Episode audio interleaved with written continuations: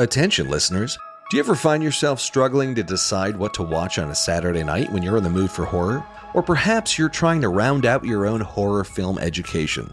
In either case, I'm sure you'll be able to make some great discoveries in my 10 by 10 horror watch list, featuring a breakdown of the 10 favorite horror movies from 10 renowned horror directors. We did a deep dive of the favorite horror movies from directors including Guillermo del Toro, Ari Aster, Jordan Peele, Quentin Tarantino, James Gunn, Rob Zombie, Martin Scorsese, and many, many more. Here you'll find a collection of each director's favorite horror movies, along with quotes about what they appreciated about the films, all in an easy to reference PDF that you can download absolutely free. Featuring a mix of well worn classics and deep cuts, hopefully you'll discover some overlooked gems and look at old classics through new lenses. Download the 10 by 10 horror watch list for free by visiting nicktaylor.com slash horror guide. That's nicktaylor.com slash horror guide. One last thing before we begin, and this is my email newsletter, The Howl. The Howl is a monthly rundown of the latest horror news, along with my hand picked movie recommendations, updates from the show, and cool stuff I've recently discovered, all in one quick read email delivered to your inbox only once a month. Easy to read, easy to sign up for, and easy to cancel. Join the Howl newsletter by visiting nicktaylor.com slash the howl. That's nicktaylor.com slash the howl.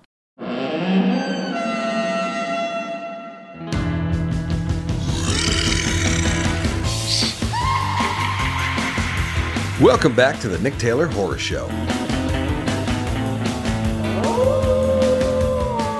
As always, each episode of the Nick Taylor Horror Show explores how today's horror filmmakers are getting their movies made while deconstructing their methods and career strategies into practical insights that you can use on your own horror filmmaking journey. This includes creative processes, funding resources, favorite books and tools, key life lessons, and much, much more. John Truby is a widely known name in the realms of screenwriting and storytelling, having shaped the narratives of over a thousand film scripts as a consultant. John is also the author of multiple books, including Anatomy of Story, 22 Steps to Becoming a Master Storyteller, and his latest release, The Anatomy of Genres How Story Forms Explain the Way the World Works, which delves into the core elements that shape various genres with a big focus on horror. On top of being an acclaimed author, John is also a lecturer and course creator with online courses that meticulously analyze multiple genres, and I can say with experience that his horror, fantasy, sci fi class is truly excellent. In today's conversation, we'll be dissecting the horror genre from its structural elements to its primal effects on human beings. We'll also explore common mistakes in horror scripts and discuss how writers can keep their horror narratives fresh and riveting. This interview is packed with a lot of insights, and we've essentially designed it to be a tight 30 minute segment that can be easily revisited whenever you're about to start a new horror project. So I hope you enjoy it, I hope you get a lot out of it, and I hope you use it. Without further ado, please welcome John Truby. John Truby, great to finally meet you. I've uh, I've been a fan for a while. As I mentioned before we started recording, I, I, bought your horror lecture package off of your website a few years back, and uh, it's been extremely helpful for you know we horror fans think of horror in terms of scares and thrills and things like that. But um, I feel like your work really brings a level of depth and understanding fear, understanding what crafts the element of craft when it comes to creating a horror story that's effective and scary. And uh, overall, just a huge fan of your work and really psyched that you're here. So thank you. Well, Nick, it's a pleasure to be here. I love the work that you do in this in this genre. I consider it the most underappreciated of all genres, and the fact that you are bringing clarity to it and showing just how powerful it can be, I think, is a real service. Uh, well, thank you. Thanks very much. Yeah, I mean, I feel like that that could kick us off into an interesting direction. I feel like in the past few years, horror has kind of been validated as more of an important genre. Um, I mean, to me and a lot of people, it is the most confrontational genre, and it it will confront actual fears and anxieties and social issues probably more powerfully than than any other genre. And I feel like it's just recently that people started understanding that and you know appreciating it. And and we see movies like get out or getting nominated for best picture and best screenplay. I mean i think horror's renaissance it never really went away. But i feel like now people are just really understanding like this is this is not just a gutter genre. You know there's there's real substance here. Well i, I think you put your finger on it which is that horror in its base form is a very simple form and it's a very reactive form in the sense that the monster attacks, the victim tries to escape. And if you are writing and directing a, a horror story on that level, it is not going to get a lot of uh, appreciation. It's not, not going to get a lot of respect. But in the last few years, I think you're absolutely right that we've seen writers who are seeing the true potential of horror and what I've found to be in writing my book, uh, The Anatomy of Genres, I, I have it as the first genre. Right. I have it as the primal genre because it is so fundamental and so foundational to us as human beings. And then the, the question is, as the writer, can you build on that? Mm-hmm. Can you do something more than just the requirements that every other writer is doing and show the real power of the form? Uh, because it is it is about how do we confront death. Right. And there is no larger existential question than that. So you're absolutely right. It is as confrontational as it gets. Yeah. Yeah. And I, f- I feel like that's a really good term for it is primal because when you watch horror movies, or at least when I watch horror movies, for me, it's very much a dopamine rush watching these movies. And I'll hear non horror fans saying, How can you watch all that blood and gore? Isn't it disturbing? Uh, for me, I find it thrilling because, I mean, as, as, a lot of people have talked about it, it allows you to confront death in the comfort of your own home. It's like it is a roller coaster in the same regard. Um, but I, I have also read that horror fans tend to be more resilient people emotionally and intellectually, which I think is interesting. But yeah, I was going to ask about why you started the book with the horror genre, but I feel like you just you just got to it in terms of primal and how humans we have to remember that we are biological creatures and we're wired for things that are primal. And I think as far as the genres are concerned, nothing is more primal than horror. And I well, yeah, and, and that that's both a strength and a weakness mm. because the strength is that it is so sensual, it is so confrontational, it is so physical in terms of actually watching the film that we can, as artists, as creators, just rely on that. Right. Just that that's going to get me 90% of the way there. So I'm fine with that. Uh, but what they do then is if if they just keep it at that sensual level, then they are missing the true thematic power of this form. And what most writers don't realize in all the genres is that the real power of the form doesn't come in the basic plot beats that you get in a particular genre. That's why the the reader or viewer first comes to that form. Mm-hmm. But what keeps them coming back is the deeper theme, because this is something I talk about extensively in the book in every chapter. First chapter is about the plot beats that go into that form that make it a that particular form. Mm-hmm. And if you don't have those plot beats, then your viewers are not going to like it. They're going to say, "Hey, where's where's the attack of the monster here? Right. You know, if, if, we don't have that, then we don't have a horror story. So, but the, the point is, the second half of the chapter is about the deeper theme because each one of these genres carries and expresses a life philosophy for how to live successfully. Mm-hmm. Now, horror does it in the most negative way possible, the ultimate cautionary tale. Right. But if if writers of horror stories are not getting into that deeper theme, that deeper life philosophy, they're missing out on what really brings the viewer back time and again because it's that life philosophy that is that that that matches with their own personal view of how they want to live. And it goes to the point that you just made about so resilient. Mm-hmm. The, the viewer of the horror story is confronting themselves. They're purposely putting themselves in a situation where they have to confront death and they're going to come out on the okay on the other side. And so it totally makes sense that that would be the case for people who love horror stories. Yeah. And I think the fascinating thing about that is that you were emphasizing that if there isn't a real life philosophy underneath the surface of the plot, people are going to tune out, which strongly indicates as humans, we are yearning for instruction on how to live our lives. We're seeking it in entertainment, even if we don't realize it. I feel like subconsciously, if a movie does not give us that substance, then we just something's off and we don't like it. Yeah, we enjoy the Saw movies and you know movies that are just blood for the sake of blood, but we always know when there's substance there. But as humans, I mean, that's why they say storytelling is is the most effective way to get points across to us is because yes. we're wired for storytelling because we're yearning for instruction on how to live, how to be.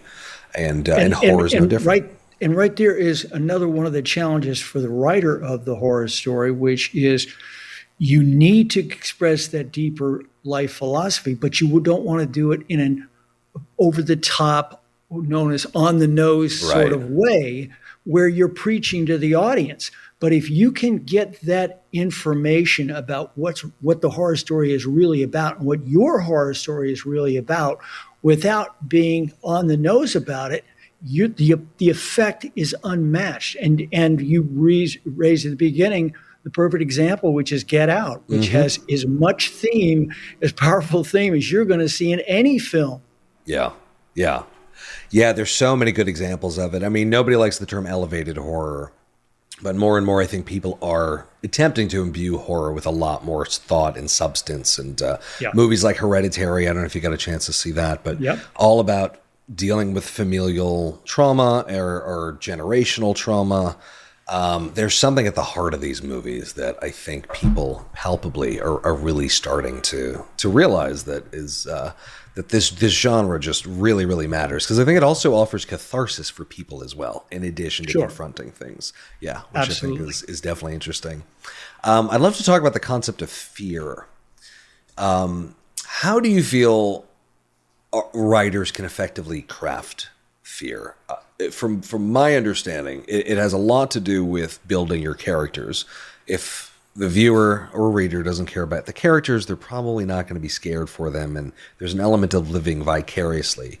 Um, but uh, beyond that, or in addition to that, what do you think are the keys to crafting effective fear? Well, clearly that is a central question in horror because yeah. uh, many of the genres have as their foundation a central emotion. Mm-hmm. And obviously, in, in horror, it is fear. Yeah. And so the question is how do you express that most effectively to an audience? Mm-hmm. And you're absolutely right that you begin with how you set up the character. And in my book, I talk about, and this goes back to my previous book, The Anatomy of Story, which it goes back to the seven major structure steps that are found in any good story, regardless of genre. The first of these is the weakness need. It is what is that internal flaw mm-hmm. that the character comes into the story with? That's what we're really solving for in any story. And so, what happens in horror is that we set up a character who is broken in certain ways. Um, the, in fact, in, in the best horror stories, there is the character, the main character has a tremendous duality in their mind. That is, they are right on the edge between breaking in two. Mm. And they're often typically filled with guilt and shame about something that has already happened.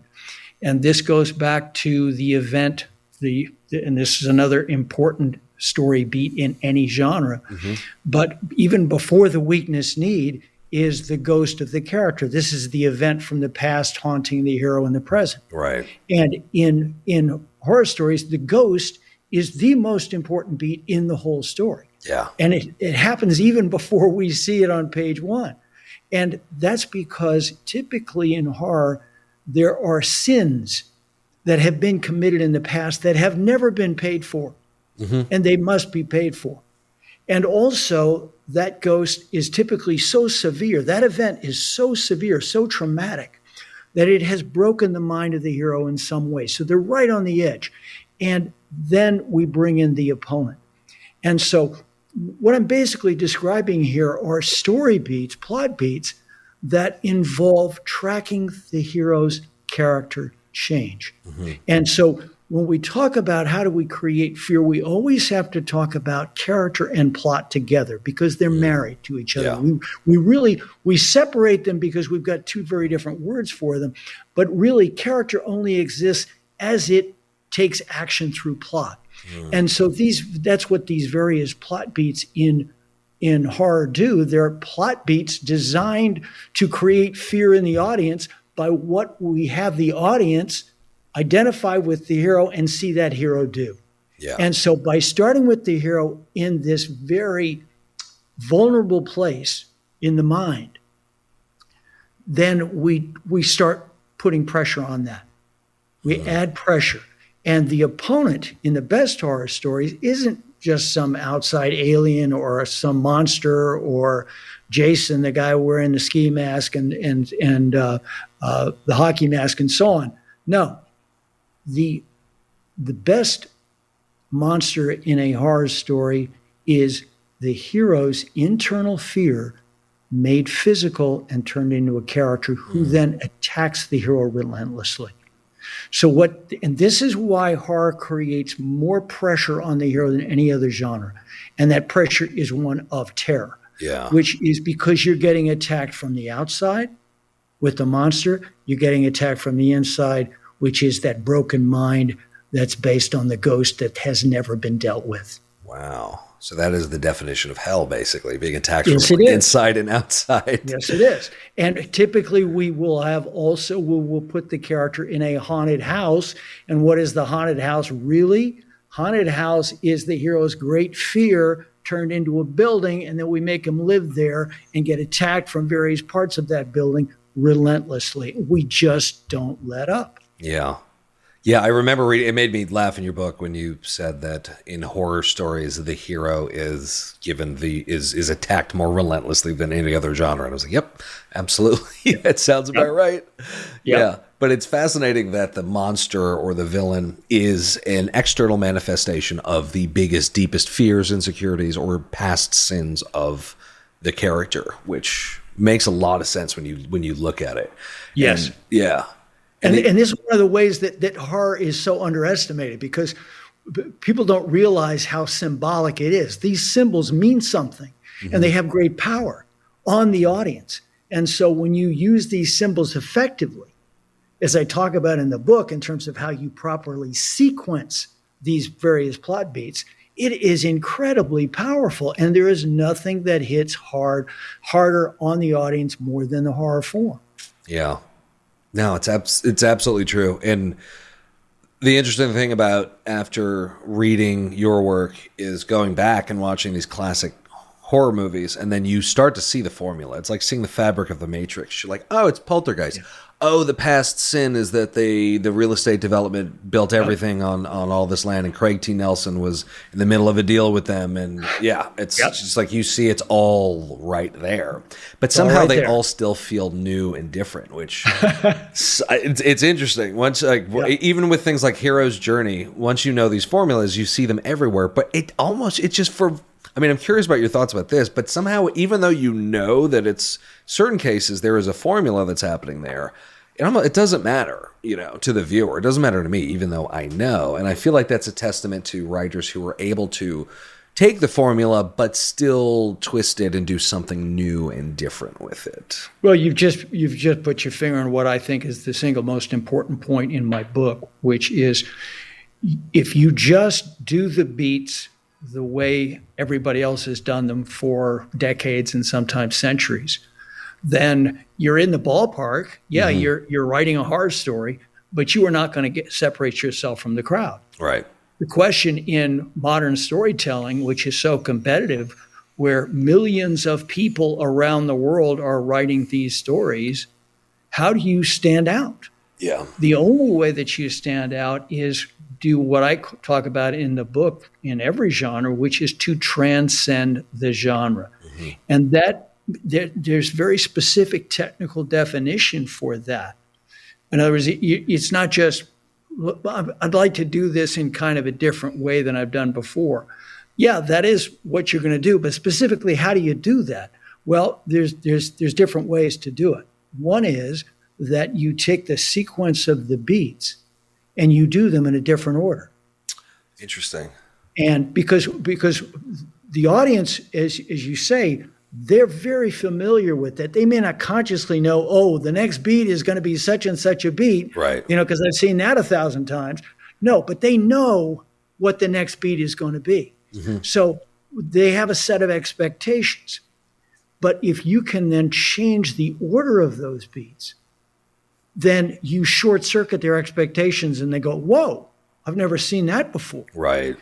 Another way that you do it is you execute the beat, the individual beat, in a different way than they've seen before. Hmm. And that, that does has the same effect of, oh, you're giving me my beat, and I love that. That's why I'm here. But you're doing it in a way I've never seen before. And it's it's the effect of what I call having your cake and eating it too. Mm. I get the structure that I love, but I also get it done in a new way. Having said that, the most important way by far to transcend the horror genre is to know what that deeper theme or that deeper philosophy is and use the plot sequence to express that theme.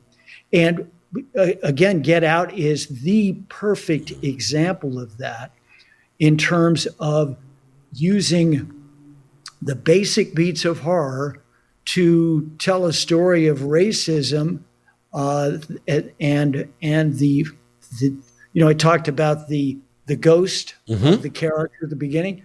Well, Get Out is based on the ghost of America. Right. It's the ghost of racism. It's the ghost of slavery. And what we affect, what what this guy has effectively done is creates a modern day plantation. Yeah. I mean, it was just brilliant. Mm-hmm. And but that's what I mean about if you do it if you express that deep theme, which is which was unique to his horror story, but you do it through the plot beats of the story, then the effect is incredible. And mm. everybody says, "Oh my God, this is a work of genius!" Gets nominated for for Best Picture, as well it should. Yeah. But that's what you have to do. Those are the things that you have to do to stand above the crowd, which is especially hard to do in horror because it is such a predictable form. Right. And I feel like you, you touched on a really interesting point that in order to serve the genre, you have to transcend the genre in order to do something different. To me, that yes. reminds me of the phrase you need to know the rules in order to break the rules. Um, and it's a great, let me, let me stop you right there please. because I love that line. I love that line because it's, it's close, but it's not right. Everybody, every every writer knows that line. Right? Yeah. You have to know the rules to break the rules. It's it's actually you have to know the rules to bend the rules. Mm. In other words, there are certain rules. The re- the reason that the beats in a particular genre are there is because they work. Right. They've been figured out over hundreds of years. Yeah. Right. We've had the horror story since. Well, I talk about in the book about Adam and Eve is the first horror story. Yeah. So we've had it for a long time. Yeah. But in terms of its modern form, it's been around since about the, the mid 1700s. Yep. That's a long time. Now, what have they been doing in all that time? What they've been doing is they've been perfecting the most dramatic way to create fear in the audience. Mm. And they're, the, the horror form is really good at that. Yeah. Right? So you don't want to throw away those quote rules. Those are really useful. But what you want to do is take those rules and then play with them, bend them, twist them in a way that nobody's ever seen before. And if you can do that, then you are standing alone on top of the mountain. Yeah. How do you know that you're bending and not breaking? I feel like it's a very tricky tightrope balance that yes. a lot of people strive for, but it's hard to yes. do. So, what are the keys? It's hard to, to do. It's hard. The trick is you you break it if one of the beats is not present. Mm, okay. And and a, a good example I, I, like to use is in the love story. Okay. If you have a love story without the first kiss, you don't have a love story, right? Mm. It's just by virtue of that beat is if that beat is gone, it's not a love story. If you if you don't have the first dance in a love story, it's not a love story, and the viewers will see that and they will immediately say, "I'm out." Mm-hmm. So you've got to have the beats, but again, that just gets you in the ballpark, right? So you have to hit all the beats, but what you need to do is either execute them in a unique way we've never seen, do them in a different order, and most importantly, use those beats to pull out a unique theme that you want to express about how to live. Yeah. Yeah. And again, that's where a lot of people get it wrong is the, there's no philosophy under it. Um, I think the other the other really interesting thing you point to in your book is the importance of combining genres in order mm-hmm. to keep work interesting and fresh and different. Um, what are some of the keys to doing that effectively? Because I feel like in certain cases, if you have two different genres that you're attempting to mix together, the beats can conflict. And is it just a matter of developing instinct to see if certain beats can be mixed and matched? Like if you're doing a horror comedy or a, a horror love story or horror adventure, um, how how can you be a good genre alchemist, for lack of a better term? Right. Well, it, it is a great question, and it's the central question for writers working today in any in any genre. The the business today demands that you don't just write one genre in your mm-hmm. story that it needs to be a combination two three or four genres and the it's a, it's based on the old marketing idea of you've got to give them two for the price of one yeah and the reason is that there, there's so many stories that are told in so in, in all the different mediums, hundreds, thousands that people have seen. They're very smart as far as story now. That but you still only have in film, you got two hours maximum. That's yeah. it. Right. And so how do you give the audience more?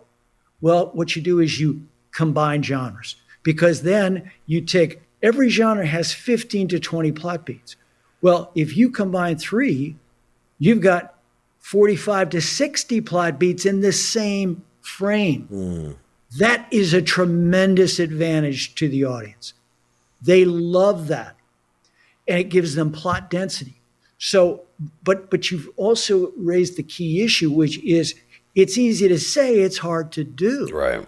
Because if you don't know what you're doing and you mix three genres, you end up with story chaos. Mm-hmm. Why? Because you got too many heroes, you got too many opponents, you got too many plot beats to string together in a way that is properly sequenced. Mm-hmm. Uh, you got you've got too many conflicting themes and so on and so forth. And some genres don't like to be together, right? That's why we don't see them together. Right. So, um, and and so if you don't know what those are and you don't know why they don't like to be together, meaning that a beat in one genre will be in direct opposition to that same beat in another genre. Mm-hmm. Um, so if you don't know what you're doing, then you run into a massive problem. And so there are a lot of tricks that that writers need to know in order to mix genres effectively. But but let me give you the most important, which is when you mix genres,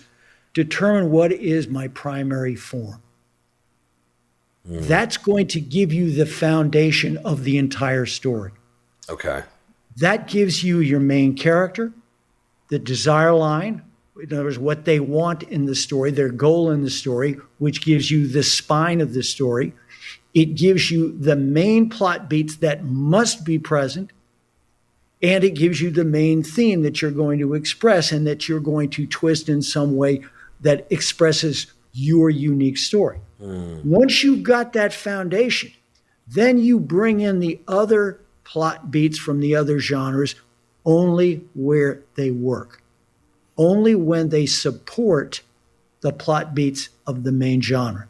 If they're in conflict or if they don't support your unique story, don't use them. Because the only ones you have to have are the plot beats from the primary form.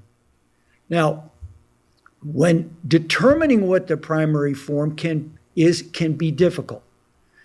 But I will say that in almost as far as I can think of, anytime you mix horror with any other form, horror will be the primary form. Yep. It's so it's so foundational and it's and and its plot beats are so tight. Yeah. That that's almost always other genres like love story and comedy, they're much looser forms. Mm-hmm. So when you're combining love, say, to horror or comedy to horror, horror will be your primary form and you'll lay comedy on top of that. Yeah. So there has to be a primary genre, basically. Yes. And that's your primary form. And then everything else builds around that. Exactly. As long as it's complementary. Yeah. Yes. That makes a lot of sense.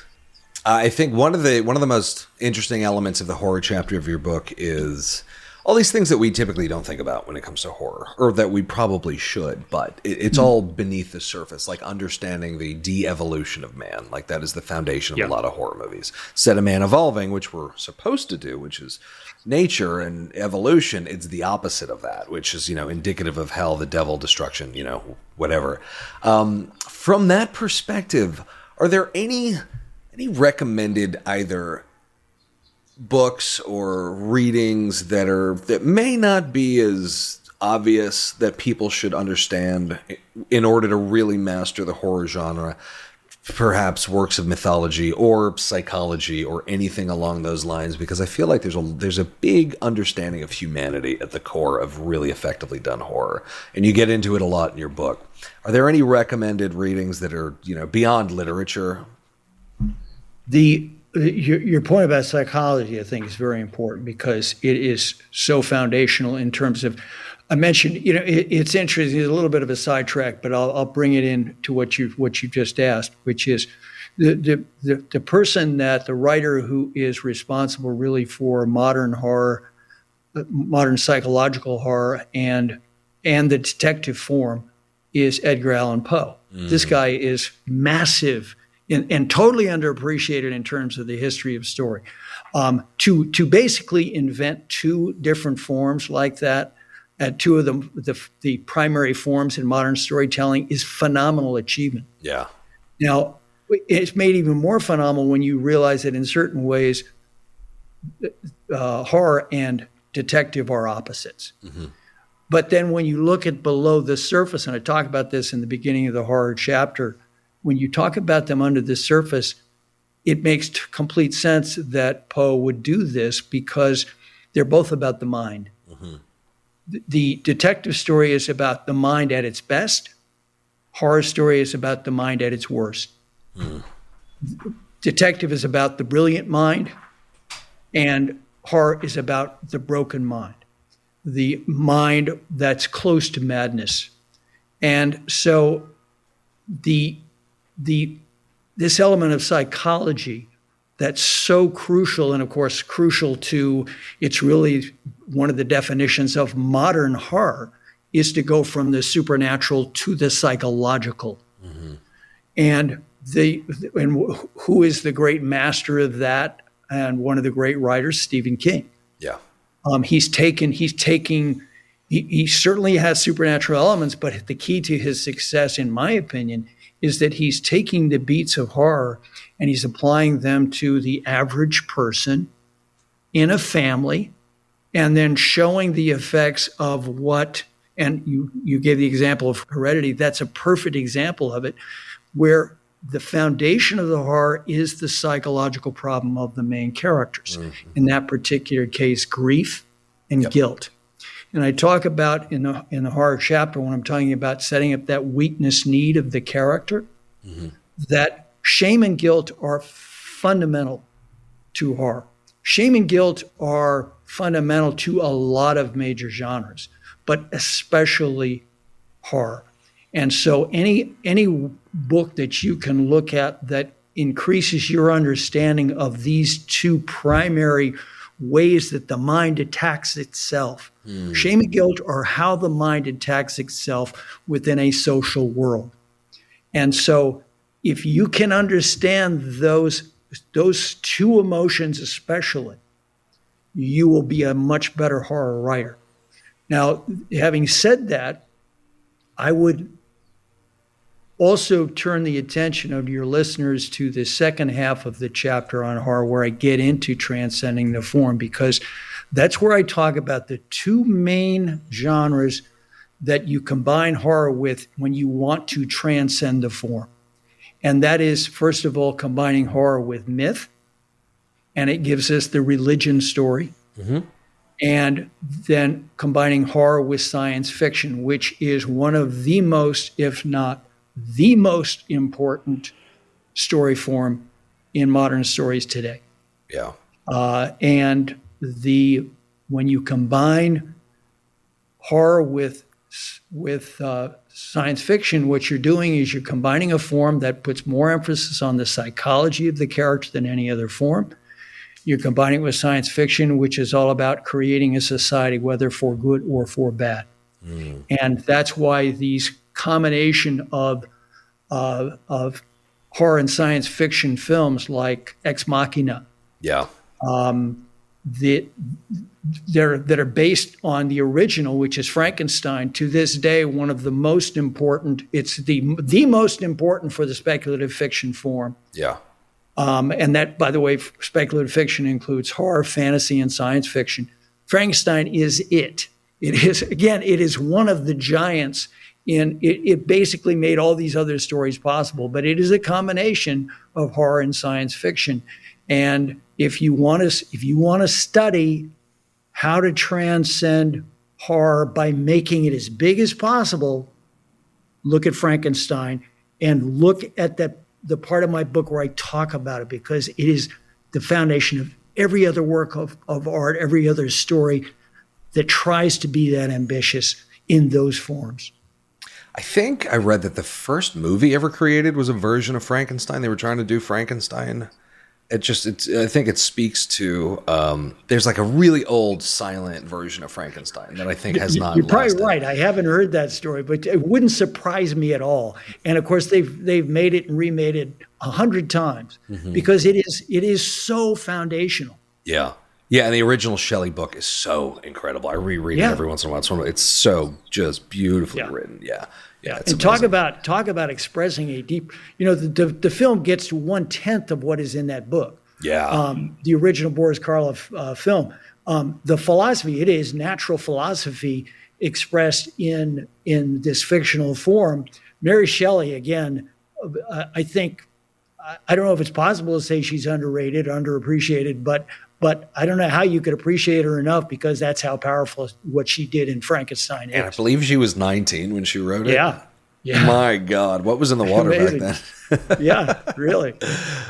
Um, I know the the book came out fairly recently, so I'm sure you've been extremely busy uh, and haven't been able to get out to the movies a lot. But uh, have you seen anything recently in the horror genre that really caught your eye in terms of basically getting the formula right or just being good, effective horror? Not that recently, because as you, you put your finger on it, I have not gotten, since COVID, have not really gotten out to the theater at all. Um, and, you know, partly that's because I'm seeing so much great stuff on television yeah. that, you know, it's, it's, I'm not motivated that much as much as I used to be. But but I go back to, you know, the, these are two, three years old now. Um, but things like, uh, you know, Get Out, which absolutely blew me away, and Shape of Water. Um, yeah. These are these are these are taking horror to a different level, and you can see when when writers have done that, the the response from the, the worldwide response was just massive. Yeah, that's that's that's how great these things can be um, when you really trying to when you love the form and then you love it so much that you're taking it in a direction where it's never been been done before people love it. Yeah. Well i feel like that is a perfect place to end. John this was really a treat. I uh, big admirer of you and your work so thank you so much. I'm definitely going to listen to this episode every time i begin a new writing project so thank you for your insights today. We'd love to have you back on later down the line Appreciate it. It's been a blast. I love talking story with you, and uh, all the best to you going forward. Thank you.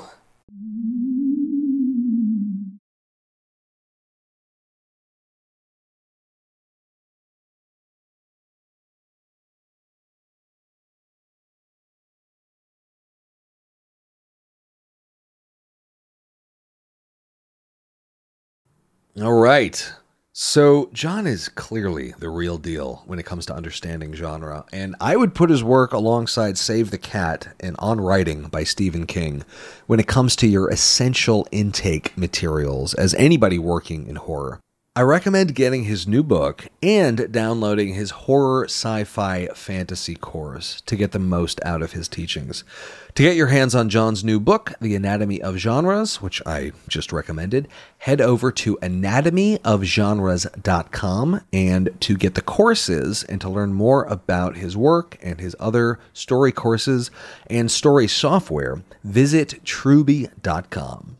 Thank you for listening. If you enjoyed this episode, why not share it with your friends and family on social media? Don't forget to follow the show on Instagram at I'm Nick Taylor. That's I am Nick Taylor, and on Twitter at the same handle. Thanks again for listening to the Nick Taylor Horror Show. Hey guys, one last thing before you head off, and this is The Howl. How would you like a monthly newsletter featuring a recap of the latest horror news, my personal movie recommendations, updates from the show, and cool stuff I've recently discovered? If this sounds like something you'd enjoy, sign up for my monthly email newsletter, The Howl, today. You can sign up for The Howl by visiting nicktaylor.com slash The Howl. That's nicktaylor.com slash The Howl.